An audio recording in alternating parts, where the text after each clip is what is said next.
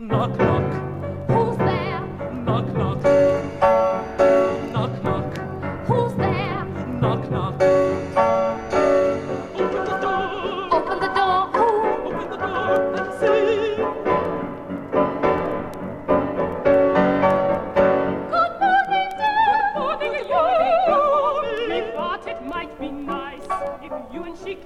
Hello, and welcome back to the American Writers 100 Pages at a Time podcast. In this episode, I will finish looking at Two Serious Ladies by Jane Bowles. This is part of my longer series that I am calling 20th Century Girls, where I'll be looking at where I'm looking at American writers, uh, female writers from the 20th century, obviously, and um, all collected in the volumes of the Library of America. That's my main source for this entire podcast. So, anyways, um, yeah, we just started looking into Jane Bowles. Again, this is going to be a very short series because Jane Bowles didn't write a whole lot of fiction that we can really sink our teeth into, unfortunately. But the stuff she wrote is quite interesting and and um, worthy of study. Especially this book we're finishing up here, uh, Two Serious Ladies. Um, the first part of the novel, actually the first two parts, the first two chapters, if you will, it's only a three-chapter um, book, although she calls them parts.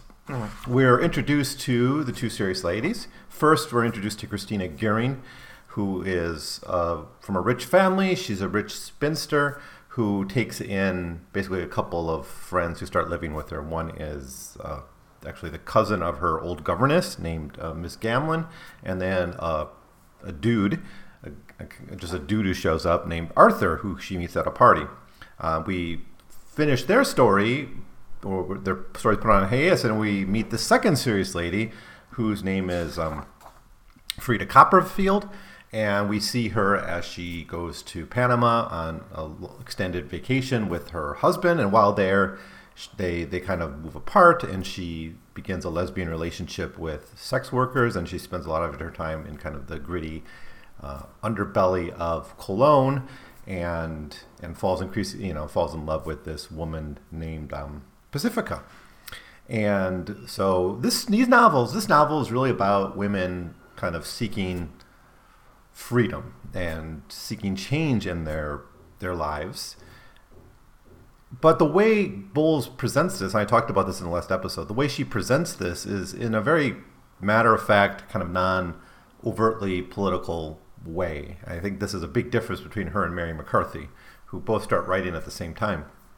Mary McCarthy, much more overtly political, much more engaging in feminism, engaging in liberalism, engaging in uh, the radical left, um, much more looking at things dialectically, seeing women who really are given choices and between two different ways of life, uh, contradictions in their life, and those things, and that makes those these themes much more articulated.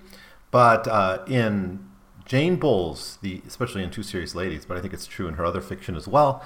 It's presented much more impressionistically. It's it's much more like music, I think, and I think it's not insignificant that she studied music and she was married to Paul Bowles, who was a composer, and I think that has some effect on how she presents these these materials. She's not very interested in politics, actually. She's interested though in in freedom and liberation for for people, and so we we see now with Goering, she's not really attached to a man, so she doesn't have to really break free from that. But she does find her her, her life kind of aimless, and and she kind of needs something else, and that's what she begins to search for.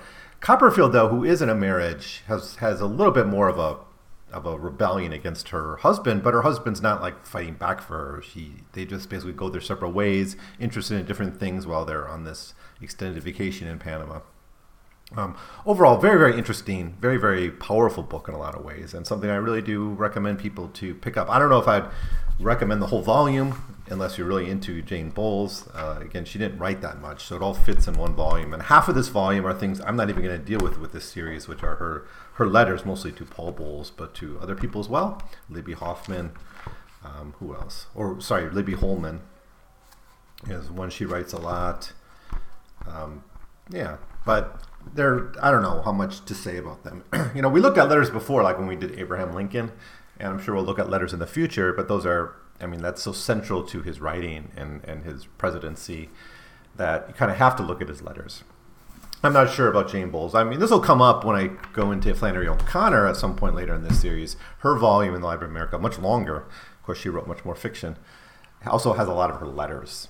So I'll, I'll, I'll decide when I get there how to deal with it. But you know, I'm not quite sure what to say about those those letters, although I have been kind of skimming through them a little bit. So, anyways, uh, in the last episode, we looked at the first two parts, which introduces the two serious ladies and pretty much tells the whole story of Frieda Copperfield. In the third part of the book, where we pick up again with Miss Goering and Gamelon and Arnold, who are now all living together off the mainland on an island. Anyways, this section is really, really kind of bizarre. I mean, it's just these people act in ways that don't seem normal, or maybe they are in Jane Bowles's world, but um, really, really weird stuff going on here. But the main plot of this part three, this third chapter of Two Serious Ladies, is basically Goering uh, becoming a bit disillusioned with her life on this island. She's kind of actually constructed a bit of a family here with Gamelon and Arnold, and later on Arnold's father shows up and starts hanging out with them. She kind of constructs a family, and she, she she starts to escape that by going to the mainland and start hanging out in seedy little bars and, and hanging out with, with different men, um, you know, working class men. So, and I think in her case, there's a, like a class dimension that isn't there as clearly as in Copperfield's story, although they are more middle class, upper class. You know, Goering really is elite. I mean, she's she's really rich. She, she's part of the leisure class. She doesn't have to work. She's this rich spinster, and and for her, she becomes attracted by this really working class um, underbelly of, of society, you know, back on the mainland, and where she starts to, to travel more and more. And you know, there's not much plot here. It's kind of like with the rest of the novel. It's just things happen, and these women have experiences that kind of change them in, in kind of ambiguous and unclear ways. But certainly the change is really, really easy to see. And it has something to do very much about freedom. Um, so, anyways, as we pick up in part three, Gamelon, Goering, and Arnold are all living together on this. It's a little bit more shabby place off the off the mainland, and and Arnold becomes more and more attached to this second home that he starts living there. And he doesn't really have a sexual relationship with, with Gary. He's just sort of a dude who hangs out with him, kind of like a roommate. And he starts to neglect his own work. He works for his father in real estate, and, and he just starts not caring about that anymore. And Gamelon, you know, who, who kind of has this more contrarian view about things, you know, in this life, she's the one who's trying to warn her about she, she, for instance warns her about Arnold and, and things, and she she kind of wants her to do something more with her life, I think. But she kind of has a lot of complaints about Arnold because Arnold just sort of sits around, he hangs out, he starts getting even fat, and, and Jane Bowles makes a real point of describing how fat Arnold is getting over the course of his time staying in this in this house. And Gamelon especially starts to resent Arnold, you know, you know, just because he hangs around, he's just kind of a loser who hangs around. He doesn't even really do his job anymore. But Arnold wants to stay. He sees this as a way to escape his work, to escape his, his life. Now, his escape, I think, parallels the escape of the two serious ladies in, in, in an inter- interesting way. Um, but he's trying to more overtly escape a life of drudgery. You know, when we first meet him, one of the first things he says is, "I'm in real estate, but I don't like it. I'd want to do something else with my life," and that something else turns out to be nothing. It's like that the guy in Office Space who asked what would he do if he had all the money in the world, and he said he would do nothing. Uh, that's kind of the person Arnold is, and this is why Arnold's father really kind of thinks his son is a, a, loser and, and complains about him all the time too. So Arnold, you know, Goering puts up with him and, and seems to kind of like him a little bit, but at the same time, the people around him kind of see him as a as, as a slob and a, a lazy guy. Um, but that's just weird life they start living, and this is a kind of a change from the life she lived on the mainland, basically as a rich spinster. So, anyways, at this moment, Arnold's father shows up to kind of check up on Arnold, scolds him, and eventually he just starts hanging out with these people too. So it becomes like a, a foursome. It's, it's almost quite humorous, I think, how you know these people are just hanging around. Christina Goering, who has all this money to kind of support all these all these bums who just sort of uh, move in with her, move in with uh, move in with her. so you know, various little things happen, conversations happen, but you know, Arnold and and Miss Gamelon, who don't really like each other that much, start to take up golf, and there's discussions of sports, discussions of you know. You know, just kind of banal small talk is a lot of what, what goes on here, and you kind of can feel that this is a kind of a dead end life for for Mrs. Gary, for actually everyone who's sort of there. It's it's sort of a dead end. Um, maybe it's kind of a symbolic of just of existence as as normal, right, in, in mainstream society, because there is this countercultural thread in this novel where you have these two women really seeking something radically different from what they're they're used to, whether sexually or just in terms of kind of the life. Like I think, yeah, what Copperfield does is she goes from being a married woman to to being a lesbian over the course of the novel, but. Uh, Christina Goering goes really from being upper class to kind of hanging out with the poor. I mean, the poorest of the poor uh, in in dive bars, essentially.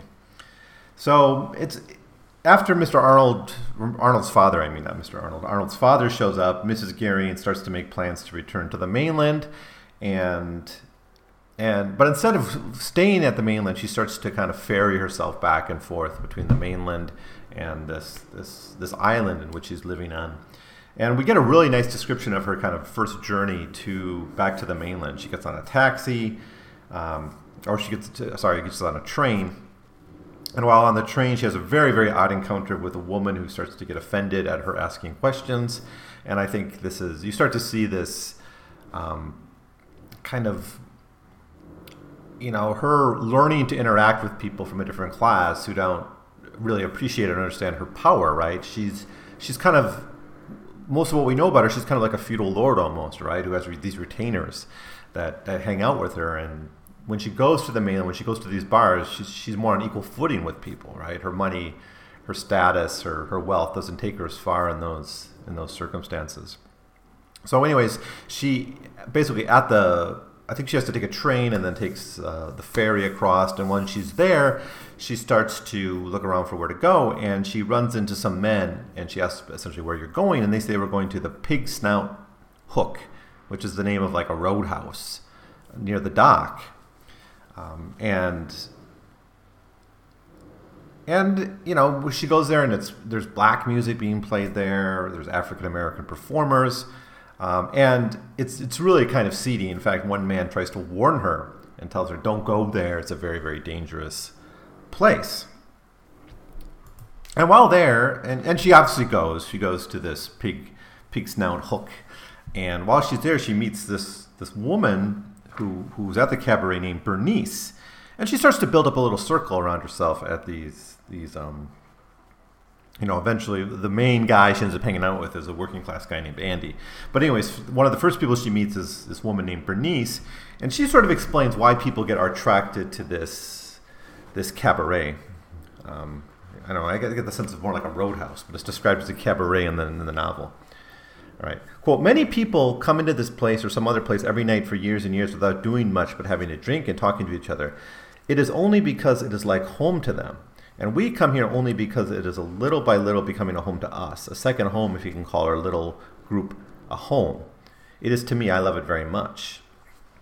End quote. And uh, so Bernice is kind of, you know, this is something Goering is searching for. She had her home initially. She goes to this island where they're renting this place with this group. She kind of constructs this new family made up of these people who are just hanging out. And now she's sort of got to this third home, which are these dive bars. She starts she starts going to. Um, and she does, and I, I said before that um, Jane Bowles isn't very political in her writing. I don't think she is at all, but we do see in this section of the novel some political discussions, but it's the politics of the bar goers that's uh, more interesting to Jane Bowles than the politics of our of our protagonist. Right. So eh, obviously, in a working class bar at this time in the 40s, you're going to get a lot of of leftist politics and union talk and, and, and socialism and leftism and things like that. Uh, you know, it's a very different kind of leftism than what we experienced when we read the Mary McCarthy novels, because that was always a kind of elitist bourgeois uh, attraction to the left, an intellectual attraction to the left. What you have in Two Serious Ladies, at least in this section, is a little bit of a window into the working class left. I don't know how well Jane Bowles knows this, but she, I think some of this must be drawn from from life. So it's Bernice and Dick who are both kind of leftists, and she's curious about it, and she asks about it. And Bernice said this, like, I'm interested in anything he's interested in, but it is true that I believe the political struggle was very important before I made him met him. You see, I have a very different I have a very different nature than he has. What makes me happy, I seem to catch out of the sky with both hands. I can only hold on to whatever it is I love because that is all I can really see. The world interferes with me and my happiness, but I never interfere with the world except now, since that I am with Dick. And then Dick jumps in. It makes me sad to hear you talk this way. You, as a leftist, know perfectly well that before we fight for our own happiness, we must fight for something else. We are living in a period where personal happiness means very little because the individual has a few moments left. It is wise to destroy yourself first, at least to keep only that part of you which can be of use to the big group of people. If you don't do this, you lose sight of the objective reality and so forth, and you fall plunk into the middle of a mysticism, which right now would be a waste of time. And then Bernice says, You are right, Darlene Dickey, but sometimes I would love to be waited on in a beautiful room. Sometimes I wish it would be nice to be the bourgeoisie. I am such a human person. Even though I am poor, I will miss some things when that they do because sometimes at night the fact that they are sleeping in their homes with security instead of making me angry fills me with a peace like a child who is scared at night likes to hear grown people talking down the street. End quote. So it's what's going on here. I think this is kind of a summation of the theme of the novel in a way. Dick is representing conventional society, which is saying, um, even though he's from the left, it's more of a symbol for conventional society, saying your own happiness has to be set aside for the happiness of others. For Copperfield, it's her husband and her family. For Goering, it's it's maybe Gamelon or Arnold, who she's trying to make happy through this life they're sort of living together. And both these women then pursue autonomy. So Bernice saying like, I want to live for myself first. I don't want to just be political. I don't want to just live for some future, you know, fight for some struggle that may or may not benefit me or may come years later. I want happiness now and security now. And, and Dick doesn't really respect this, but I think this is Goering's struggle is to try to find happiness now and immediately. And it's certainly what Copperfield, Mrs. Copperfield, see, saw it in Panama. So I think this section is on page 122 and 123 of the Library of America version of this book but it really, I think, gets as close as we get to a clear expression of what Jane Bowles is, is trying to do. I mean, mostly it's presented just through the story of these women, but this is a, a more clear kind of dialectical discussion of, of what she's after. So after talking with them, she eventually meets this working class guy named Andy, who she goes to his house with. It very much parallels her going to Arthur's house earlier on, but it's a very, very different kind of house. It's not so middle class, it's a working class house. It's it's um, kind of kind of gritty and dirty. Um, but she goes there. She's very willing to do this. Apparently, go home with men, but she doesn't sleep with them at first. Um, so she hears his story while she is there. So they get along. We get a lot of Andy's background story, which I won't go through point by point, but it's all kind of given to him, and she listens to him. But she never she doesn't sleep with him at this. And and but she just sort of spends the night there. And then the next day she returns, and and um, Arnold said, you know, says he wants to go the next time to these places, and I think Goering doesn't really want to bring Arnold along with her to these different to these seedy bars that she starts attending. She wants that as kind of her own thing. But Arnold, he's kind of a he's just a hanger on. He's just someone who's going to hang on no matter what you want to do. He just wants to do something, whether it's golf or live on this island. He just doesn't want to work, right? And he, he doesn't have an original thought of his own pretty much in the entire book. He's just he's just the, the typical kind of bum who's just hanging out. I don't know if you ever had someone like this in your life, but um, he's he's that kind of figure. Um, but Goering eventually goes more and more to these to the mainland, to the docks, to these seedy bars, and eventually she, she basically moves in with with Andy. And this starts to lead to Andy thinking of himself in a new way. He starts to respect himself more. He becomes more assertive. He becomes more entrepreneurial. He gets more ideas. And, and you know, Goering, somehow her presence there did something to him. But also, Goering starts to, when he changes, and I think what are positive ways, Goering starts to lose interest in him. And you know, like this is what Jane Bowles writes. She was fond of Andy, but during the last two nights she had felt an urge to leave him. This was as much due to the fact that an unfamiliar person had begun to frequent the bar. Um, this newcomer was almost a mass, mammoth pr- proportion. So this newcomer comes in, which also has an effect of it. But I think under the surface, there's this change in Andy, which which leads to Goering kind of losing interest, and and it's you know it, I think what Andy changes in ways that Arnold doesn't change. Arnold just kind of stays a bum throughout, but Andy some, some, somehow moves out of this and becomes a more assertive person. Um, but Goering is very fickle here, and she's she's seeking something that that Andy can't give her, especially after this this change. But eventually, Andy gets involved with his business deal with these kind of suspicious people. I think Bellamy, Slagengull, and I, I can't read my handwriting here. Just these three business people, basically sort of gangster types, and he starts getting involved in this business deal with them.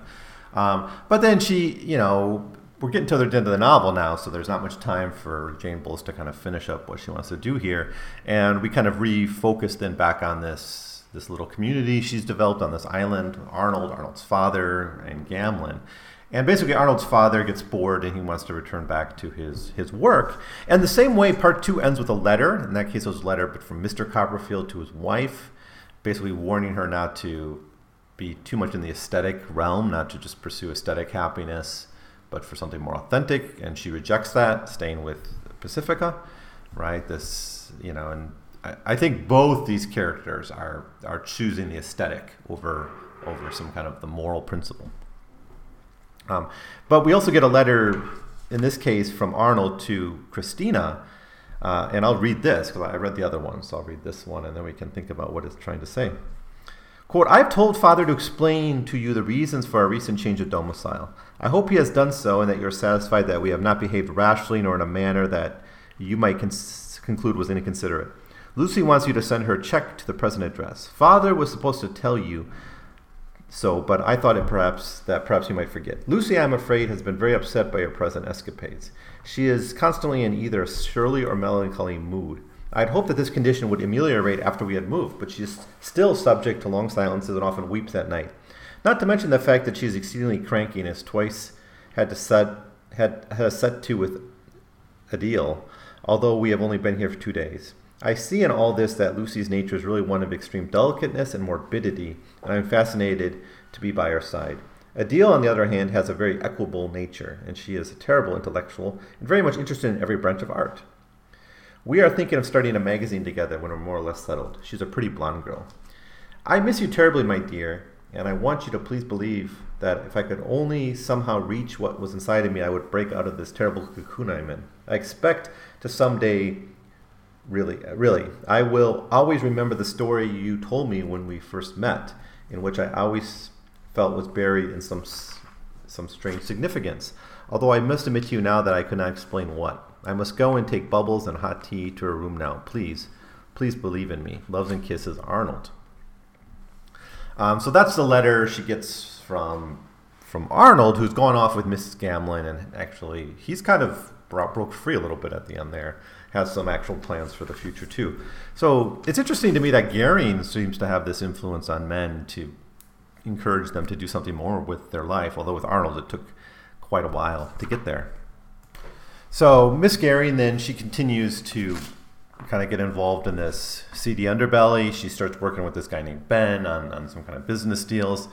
And then she realizes or she remembers that Mr. Copperfield is back from Panama and they meet up and Mrs. Copperfield is still with Pacifica, still with her her lover, and they're both changed in various ways. I think Mrs. Copperfield definitely has kind of thrown off the patriarchal um, baggage. Um, Goering, on the other hand, has has become a little bit more active in the world. I think, and I think that's her biggest change.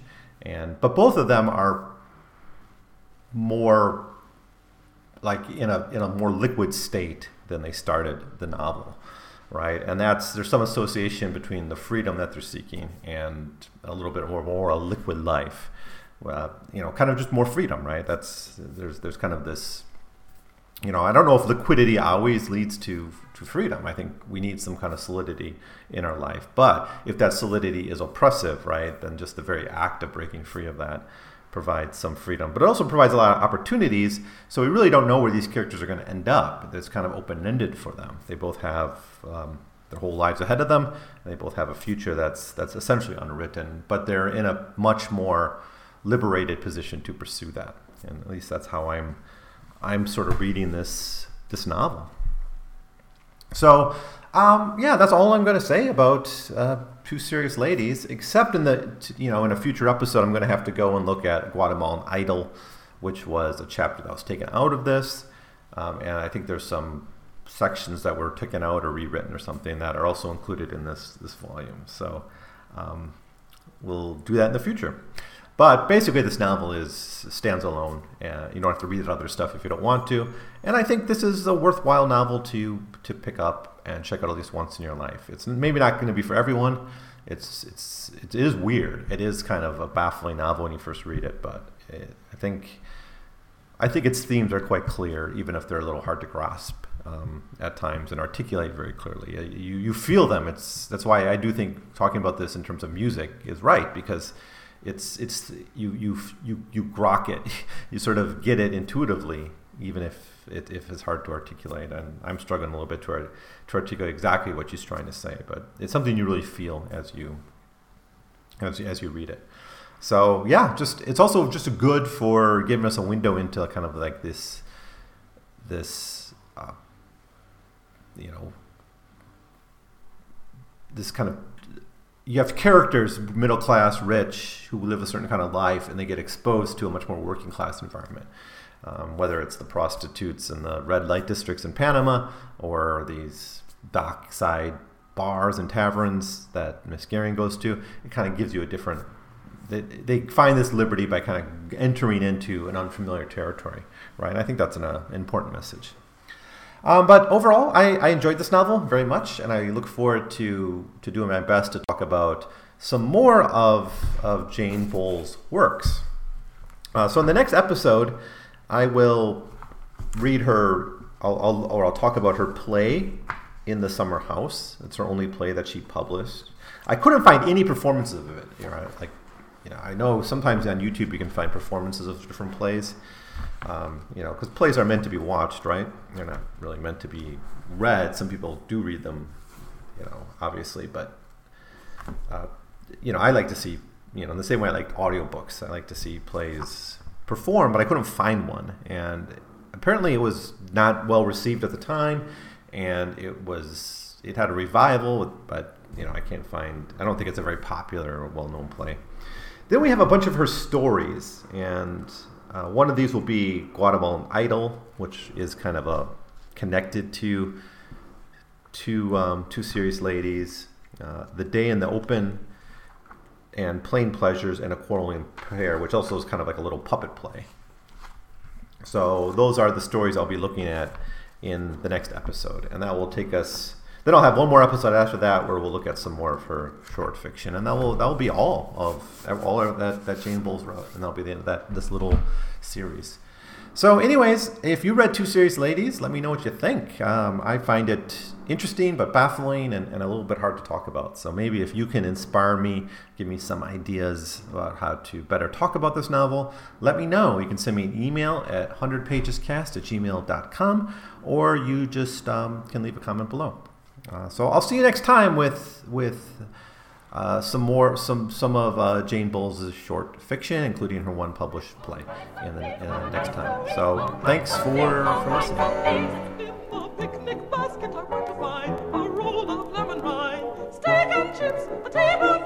a lady's white wine sauce, and a pound of china.